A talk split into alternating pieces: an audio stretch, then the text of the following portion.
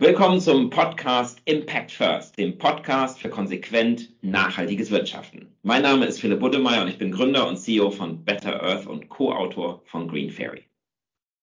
Und ich bin Katharina Beck, finanzpolitische Sprecherin der Grünen Bundestagsfraktion, ebenfalls Co-Autorin von Green Fairy und hoste gemeinsam mit Philipp diesen Podcast.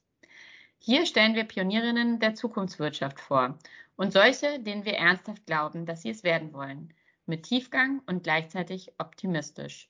Mal zusammen, mal alleine stellen wir euch spannende Impact-Geschichten vor.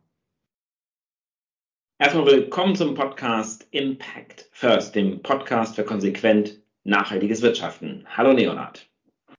Hallo Philipp, freue mich sehr. Danke für die Zeit. Super, dass wir uns über Impact Investing und Due Diligence unterhalten können. Ja. Klasse. Leonard ist ja ähm, Gründer und Managing Partner von Cadence Growth Capital.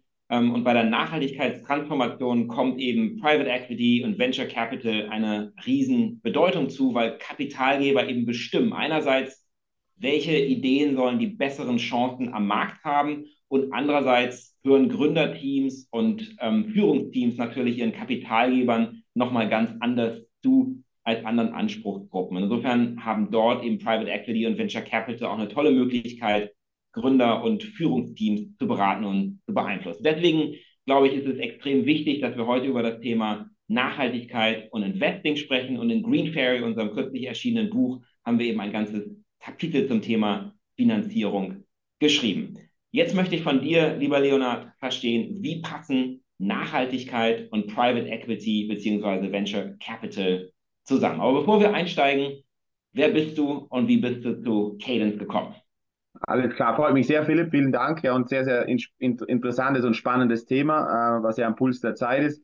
Also ich bin in Private Equity seit 15 Jahren, war, äh, bin eigentlich Ingenieur vom Background, an der ETH in Zürich studiert, war dann in der Beratung äh, zweieinhalb Jahre bei Bain Company, habe dort viel Due Diligence gemacht, ja, für große Private Equity Häuser, bin dann auf die andere Seite gesprungen, bin also Investor seit äh, 2006, ja, war dann auch lange bei Vitruvian Partners, habe viele Growth und Tech Deals gemacht, äh, habe das Deutschlandgeschäft aufgebaut ähm, äh, das war alles sehr erfolgreich, wurde mir aber dann irgendwann zu groß und deswegen habe ich vor drei Jahren gesagt, okay, jetzt mache ich äh, was eigenes und habe mit Sebastian und Max äh, mit, mit meinen zwei Co-Partnern Cadence Growth Capital gegründet und wir machen Private Equity Growth Transaktionen, Fokus auf den deutschsprachigen Raum, Tech, äh, Tech-Themen, Software-Themen äh, und Tech-Enabled Business Services, relativ breit, haben jetzt 200 Millionen investiert in sieben, in sieben Transaktionen in den letzten drei Jahren und wollen eben ein Partner sein für stark wachsende Firmen, zwischen Venture Capital und traditionellen Private Equity. Das heißt, wir machen keine Venture Capital Deals, sondern Growth Private Equity. Das sind also Firmen, die 10 Millionen Umsatz plus machen, die stabil sind, die 100 Mitarbeiter haben und wo eben auch das Nachhaltigkeitsthema auch schon in der Due Diligence nachgeprüft werden kann, was ja teilweise bei VCs oder Startup-Finanzierung noch ein bisschen zu early ist. Ja. ja, cool. Gibt mir so ein bisschen Gefühl und den Hörern auch, aber sag doch mal, was waren so größere Unternehmen, die man vielleicht auch aus der Presse kennt? Genau, absolut. Also eines unserer größten Investments ist Everphone. Ja, ist also Phone as a Service. Ja, mittlerweile fast 100 Millionen EAA. Sehr gutes Wachstum, wo wir BMW, Henkel und andere als Kunden haben, also große Konzerne, wo wir als Everphone im Prinzip äh, Telefon, Mobiltelefon as a Service anbieten. Das heißt also, die Kunden kaufen die Telefone nicht mehr BMW oder Ernst Young oder auch Mittelständler, sondern die werden gemietet, monatlich mit einem zwei bis drei Jahresvertrag. Äh, geht auch wieder Richtung Nachhaltigkeit, Circular Economy. Die Telefone mit dem Ziel kommen wieder zurück zu Everphone, kriegen dann ein Second Life oder ähm, sozusagen wir verkaufen die dann äh, an Privat-User schlussendlich und deswegen auch ein sehr großes Nachhaltigkeitsthema, ähm, ähm, wo wir auch eine ESG Due Diligence äh, durchgeführt haben. Ja, und ein anderer Deal, den wir gemacht haben jetzt vor kurzem, war Autonova. Das ist äh, die größte und einzige digitale neu gegründete Krankenversicherung und Zahnzusatzversicherung in Deutschland wo wir jetzt auch gerade 10 Millionen investiert haben in der 35 Millionen Runde, wir den Lead gemacht haben und wo wir auch langfristig sozusagen den Kunden eine digitale äh, Lösung anbieten wollen in einem sehr traditionellen äh, Versicherungsmarkt äh, in Deutschland. Ja. Das sind jetzt zwei der Transaktionen, die wahrscheinlich am bekanntesten sind. Cool, ja, vielen Dank. Wenn du nochmal so ein bisschen zurückschaust, auch in die Anfangszeit von, von Cadence, welche Rolle hat da von Anfang an Nachhaltigkeit gespielt? Also wir sind ein Growth Private Equity Fund, kommen auch traditionell von Oaktree, Vitruvian oder Credit Suisse, also keine Nachhaltigkeitsfunds. Ja. Schlussendlich wollen unsere Investoren äh, vor allem Rendite haben, aber das Thema Nachhaltigkeit wird natürlich immer wichtiger. Wir sind kein Impact Fund.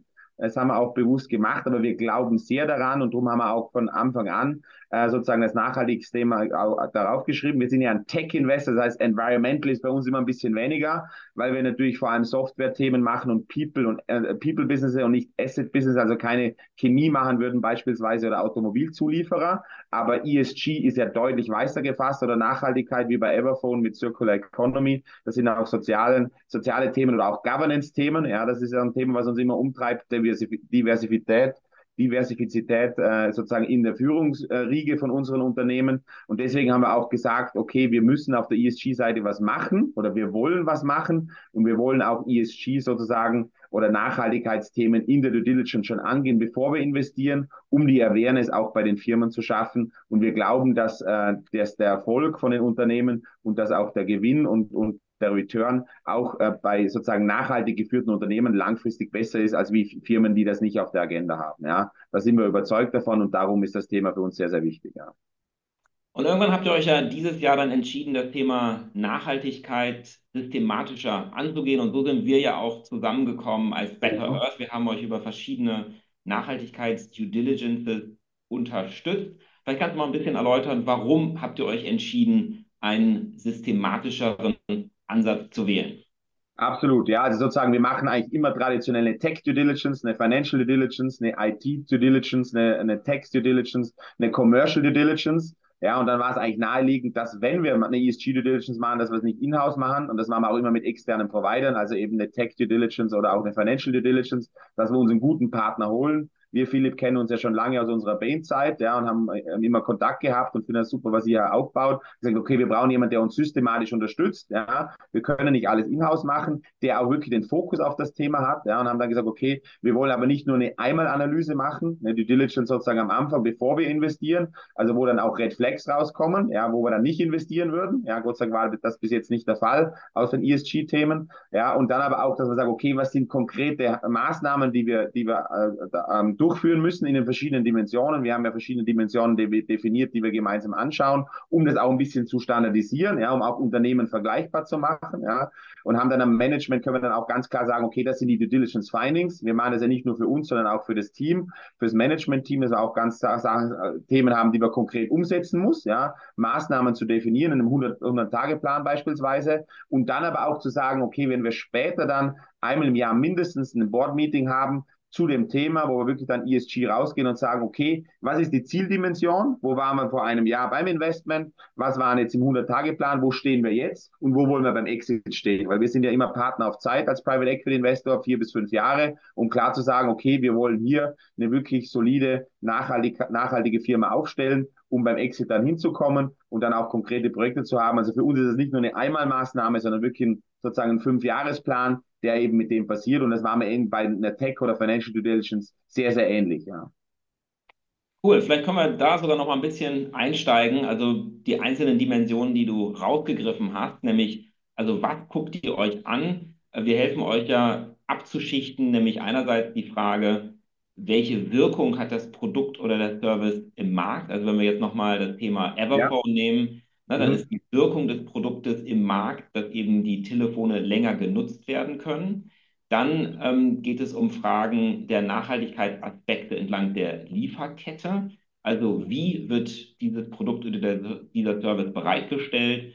Ähm, und dann geht es um die organisationale Reife des Unternehmens, was das tut. Ja, also da ist so die Frage, wie explizit sind die Nachhaltigkeitsziele im Unternehmen? Gibt es Policies, um die einzelnen Themen nachzuhalten? Das sind so die verschiedenen ähm, Assessment-Dimensionen. Und ja. da kommt dann auch sozusagen einerseits eine Art Status quo, Empfehlung und Bewertung raus, aber eben auch eine klare Handlungsliste mit To-Dos, die abzuarbeiten sind. Vielleicht kannst du aber noch mal so ein bisschen sagen, wie fließt das denn jetzt wirklich in euren Investitionsentscheidung ein? Also würdet ihr sagen, da ist eine rote Flagge aus Nachhaltigkeitssicht, ihr investiert jetzt nicht? Oder wie würdet ihr konkret mit den Assessment-Ergebnissen umgehen oder wie geht ihr damit um? Ihr wir, wir haben in unserer Sicht die verschiedenen Workstreams, wie gesagt, eine Tech Due Diligence, eine Financials, eine Tax und jetzt eben auch die ESG Due Diligence, die wir jetzt neu dazugenommen haben. Und es gibt auch relativ wenige Investoren, die das so machen. Wir sind, wollen auch innovativ sein und hier auch Frontrunner sein, weil auch die Investoren das natürlich nachfragen. Es gibt auch Investoren, die sagen, wir sprechen nur noch mit Funds, die auch ESG auf der Agenda haben. Also das gibt's auch schon. Ja, die Norweger sind da beispielsweise ganz weit, weil die natürlich auch äh, sozusagen äh, sehr sehr innovativ sind. Ja, das heißt also für uns ist es wirklich so, dass wir ganz konkret sagen, in, wir haben ein Investment Paper, bevor wir die Investment-Entscheidung äh, machen, ja, und dort gibt es einen Abschnitt ESG Due Diligence Summaries, Findings, ja, wo dann eben die Better Earth Findings mit einfließen, ja, und wo wir dann auch konkret sagen, okay, wenn es ein Red Flag gibt, dann wird es normalerweise mit euch mal diskutiert, mit der Firma diskutiert,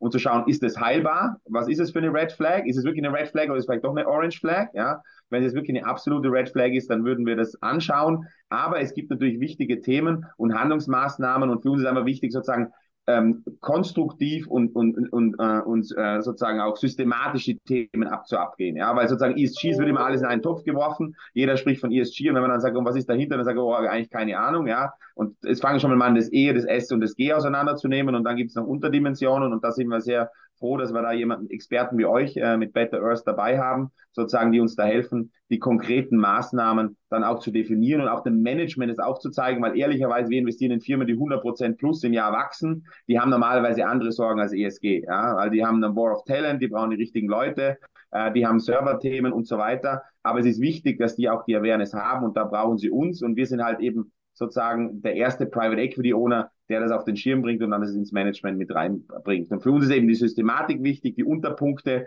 klare Definition sozusagen, wie viele Punkte, wo sind wir da auf dem, auf dem Stream, ja, und wenn wir jetzt bei sechs sind und zehn ist das maximal und eins wäre jetzt eine Red Flag, wie kommen wir von sechs auf zehn? Und das sind eben die Maßnahmen, die ich vorher geschildert habe, was können wir da machen, um dann bis zum Exit auf zehn zu kommen. Ist überhaupt möglich, ja, bei Lieferketten äh, sozusagen, jetzt hier bei Telefon und Everphone, wir kaufen zwar nur die Telefone, aber nichtsdestotrotz gibt es eine Lieferkette, äh, wir haben die Apple und Samsungs Telefone vorne, da können wir jetzt nicht so weit eingreifen, aber da, wo wir sozusagen Einfluss nehmen können, da wollen wir Einfluss nehmen und vielleicht erreichen wir dann halt eine 8 oder 9, wenn eine 10 nicht möglich ist. Aber das ist eigentlich das Ziel, dass wir dann auf unseren Dimensionen, in unserem Spider-Chart sozusagen dann nach außen gehen, um wirklich eine solide, nachhaltige Firma dann zu haben, wenn wir wieder verkaufen an Private Equity oder ein IPO machen. Und die, jetzt schließt ja jede Due Diligence auch mit einer klaren Handlungsliste mit Maßnahmen ab. Und ohne jetzt einzelne Unternehmen hervorzuheben, könnte ja sowas zum Beispiel eine Maßnahme sein, äh, dass eben das Unternehmen aufgefordert ist, eine Behauptung, die im Moment gemacht wird hinsichtlich der Wirkung, ähm, einfach auf solidere Füße gestellt werden muss. Ähm, oder dass es ein identifiziertes Risiko gibt, was halt abgearbeitet werden muss. Sind das dann auch Sachen, die ihr quasi den, dem Management so als Aufgabe mit auf den Weg geht und das auch nachhaltet?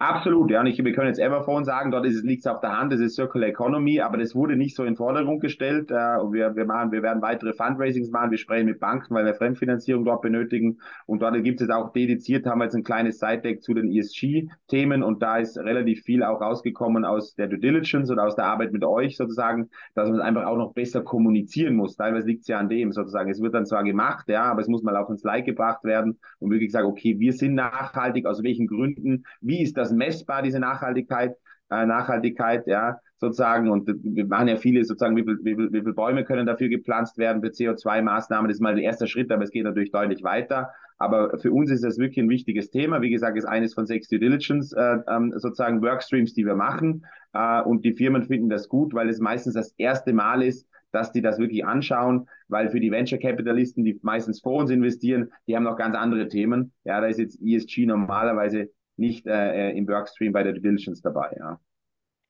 Das würde ich gerne noch mal so ein bisschen vertiefen, verstehen, die Reaktion der Unternehmen selber. Ich kann ja. mich noch erinnern, wir hatten eine Diskussion, wo das Unternehmen das Gefühl hatte, sie sind eigentlich schon total weit und verglichen mit ihren Peers äh, performen sie irgendwie super. Und dann kam ja aus der Due Diligence doch so ein paar Handlungsfelder und Aufgaben raus. Und da war ja die erste Reaktion eigentlich gar nicht so positiv. Aber ein paar Wochen später war dann doch auch sehr viel Wertschätzung für die Vorschläge da. Aber vielleicht kannst du einfach nochmal aus deiner Sicht reflektieren, wie die nee. Unternehmen reagiert haben? Absolut, die haben natürlich ganz andere Themen. Wir normalerweise fokussieren wir natürlich, okay, was ist der EAA, was sind die Wachstumspläne, was ist der Share Wallet, wo sind die Kunden und so weiter. Und das ist natürlich 95 Prozent der Due Diligence. Ja? Und dann gibt es natürlich im Textthemen auch Themen, die unangenehm sind, die vielleicht gar nicht bewusst sind, wo man sagt, okay, hier müsste mal auf die Textthemen eingehen. Und im ESG-Bereich sozusagen, da meint man so, ja, ist schon alles gut. Das wird so ein bisschen sozusagen unter den Tisch gekehrt, sage ich jetzt mal aber es ist eben deutlich wichtiger, deutlich wichtiger geworden, auch jetzt mit den Energiepreisen und so weiter, die wir jetzt haben und dem Krieg. Oder es gibt einfach so viele Themen und darum muss man, muss man einfach nachhaltig arbeiten. Und ich glaube, die Unternehmen schätzen es dann, dass wir das Thema auch mit euch aufarbeiten, ähm, sozusagen aufbringen und dann auch nachhalten, weil es bringt ja nichts, das eine Einmalübung zu machen, sondern das auch nach, nachhaltig dass es auf das Management-Team übergeht, diese Denkweise, dass es positiv korreliert mit dem nachhaltigen Erfolg. Und das Management gibt es dann hoffentlich auch an die Mitarbeiter weiter und schlussendlich kommt es auch bei den Kunden an. Und wir sind davon überzeugt, ähm, äh, dass das sehr, sehr wichtig ist. Und äh, auch wenn es da vielleicht jetzt mal bei diesem Beispiel bisschen Gegenwehr gab, ja, glaube ich, ist es mittlerweile auch beim Management-Team oder beim beiden Team oder auch bei der, der zweiten Riege gut angekommen, dass wir das gemacht haben ja, und auch nicht nur eine Tick-the-Box-Exercise, weil das darf es ja eben auch nicht sein, sondern wirklich, was sind die Maßnahmen, die Aktionen und was können wir daraus lernen und was können wir besser machen, um dann auch den Wert der Firma äh, schlussendlich auch äh, zu erhöhen, wenn man da gut und nachhaltig aufgestellt ist. Ja. Danke. Dann vielleicht nochmal ein Blick nach vorne. Die Due Diligence ist ja erstmal ein quasi Punkt in der Zeit mit einem Status Einmalbewertung. Ähm, dann geht es ja für euch aber weiter. Ihr guckt euch das ja einmal pro Jahr an, ihr habt eine Ambition für den Exit. Kannst du dazu noch ein bisschen was sagen? Also es ist auch ein bisschen früh sozusagen, weil wir natürlich auch als Cadence drei Jahre alt sind und bei Everphone jetzt und, und bei den meisten jetzt erst ein bis zwei Jahre investiert sind, aber Ziel, wie gesagt, vorher Due Diligence zu machen, strukturiert, systematisch, Maßnahmenplan, 100-Day-Plan sozusagen. Da gibt es dann eben Themen aus der Text-Due Diligence, aus der IT-Due Diligence, gibt es eben die verschiedenen Themen, geht dann auch in die verschiedenen Bereiche, wer zuständig ist, ja. Und dann wird dann konkret gesagt, okay, was wollen wir jetzt in den ersten 100 Tagen erreichen? Äh, weil wir da nah dran sind. Das haben wir jetzt bei Ottonova gemacht und auch bei Everphone. Ja, und dann aber zu sagen, okay, äh, dann das auch nochmal zu kontrollieren. Ja, und wir haben ja vier bis sechs äh, Aufsichtsratssitzungen im Jahr und haben natürlich auch viel Interaktion dazwischen, dass man dann auch sagt, und da komme ich wieder auf unsere Dimensionen zurück, wo wollen wir denn in vier bis fünf Jahren stehen? Wer könnte denn eigentlich ein möglicher Käufer sein? Wie wichtig ist für den Käufer auch das Thema Nachhaltigkeit? Ja, ähm, äh, wird immer wichtiger, ja, weil viele Investoren auch gar nicht mehr investieren werden, wenn diese Unternehmen nicht nachhaltig sind, ja, oder auch CO2-neutral und andere Themen, ja, und dass wir dann sozusagen mindestens einmal im Jahr auch im Board, wir werden dazwischen natürlich auch über die Themen sprechen, aber im Board auch nochmal die Themen durchgehen. Ja, wir machen es meistens so, wir haben dann ein Board-Meeting, wo wir eben also Deep Dives äh, machen zu bestimmten Themen, Sales ein bisschen öfter, ja, ähm, Kostenthemen, aber auch IT-Themen, aber eben auch ESG-Themen. Äh, und das haben wir jetzt als Ziel gesetzt, dass wir zumindest einmal im Jahr nochmal eben äh, die Themen rausnehmen und sagen, wo sind wir, wo wollen wir hinkommen, kamen vielleicht neue Themen auf, ja, und dass wir dann wirklich in der Zieldimension dorthin kommen, was wir uns dann beim Einstieg auch vorgenommen haben. Ja, dass wir eben sagen, wir wollen nicht nur die Sales verdreifachen, sondern wir wollen auch äh, die, die Frauenquote erhöhen, wir wollen diverser sein beispielsweise, wir wollen es auch sozusagen auch eine ESG sozusagen ähm, Agenda haben im Unternehmen, ja, sozusagen ähm, und, und, und die ganzen Themen wirklich dann auch auf die Arbeitsebene bringen. Und das ist das Ziel. Ja. Cool, dann vielleicht nochmal ein allgemeinerer Ausblick, weil ich glaube, in der aktuellen Marktlage ja viel Gegenwind kommt. Unternehmen besinnen sich auf das, was sie tun müssen, was ihnen zum Unterleben, Überleben hilft. Ähm, und manchmal gewinne ich den Eindruck in dem einen oder anderen Gespräch, dass Nachhaltigkeit halt optional ist. Wie schaut ihr auf das Thema und was siehst du auch allgemein im Umfeld von Private Equity und Venture Capital? Also ich glaube, es kommt immer mehr. Es gibt Private Equity Firmen, die auch dedizierten ESG-Verantwortlichen haben. Ja, also auch Vollzeit im, äh, nicht nur im Unternehmen, sondern auch sozusagen in der Private Equity Firma. Ja, ich glaube, das kommt vor allem bei den größeren Firmen, die sich das natürlich auch leisten können, sage ich mal. Es kostet natürlich auch was. Es ist ein Kostenblock. Ja, jetzt glaube ich, es kommt immer mehr. Ja, und äh, klar, bei schwierigen Firmen sozusagen, oder sozusagen, wenn es natürlich die Not am Mann ist, geht es natürlich zuerst um Umsatz, ja.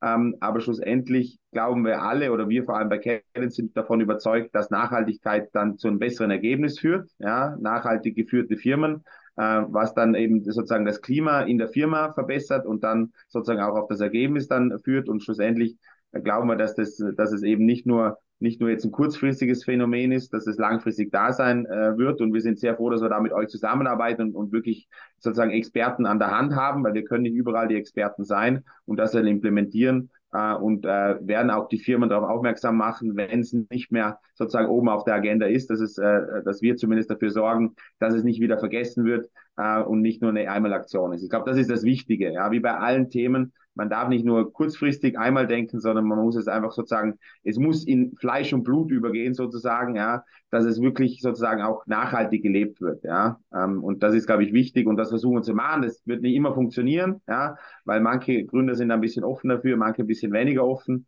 Ähm, aber wir werden also als Cadence auf jeden Fall, äh, dass es ein wichtiger Punkt ist für uns, äh, sozusagen da langfristig nachhalten, ja.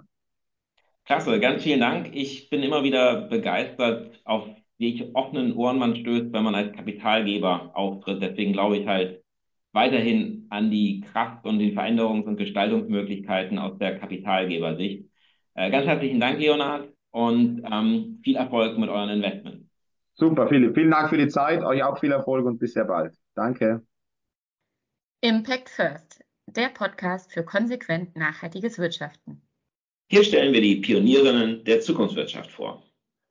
Und für alle, die genauer wissen wollen, wie es geht, jetzt bei der Buchhandlung eures Vertrauens oder im Internet unser Buch bestellen. Green Ferry, das Ticket ins konsequent nachhaltige Wirtschaften. Und wir freuen uns auf euch in der nächsten Folge unseres Podcasts. Ciao. Gut.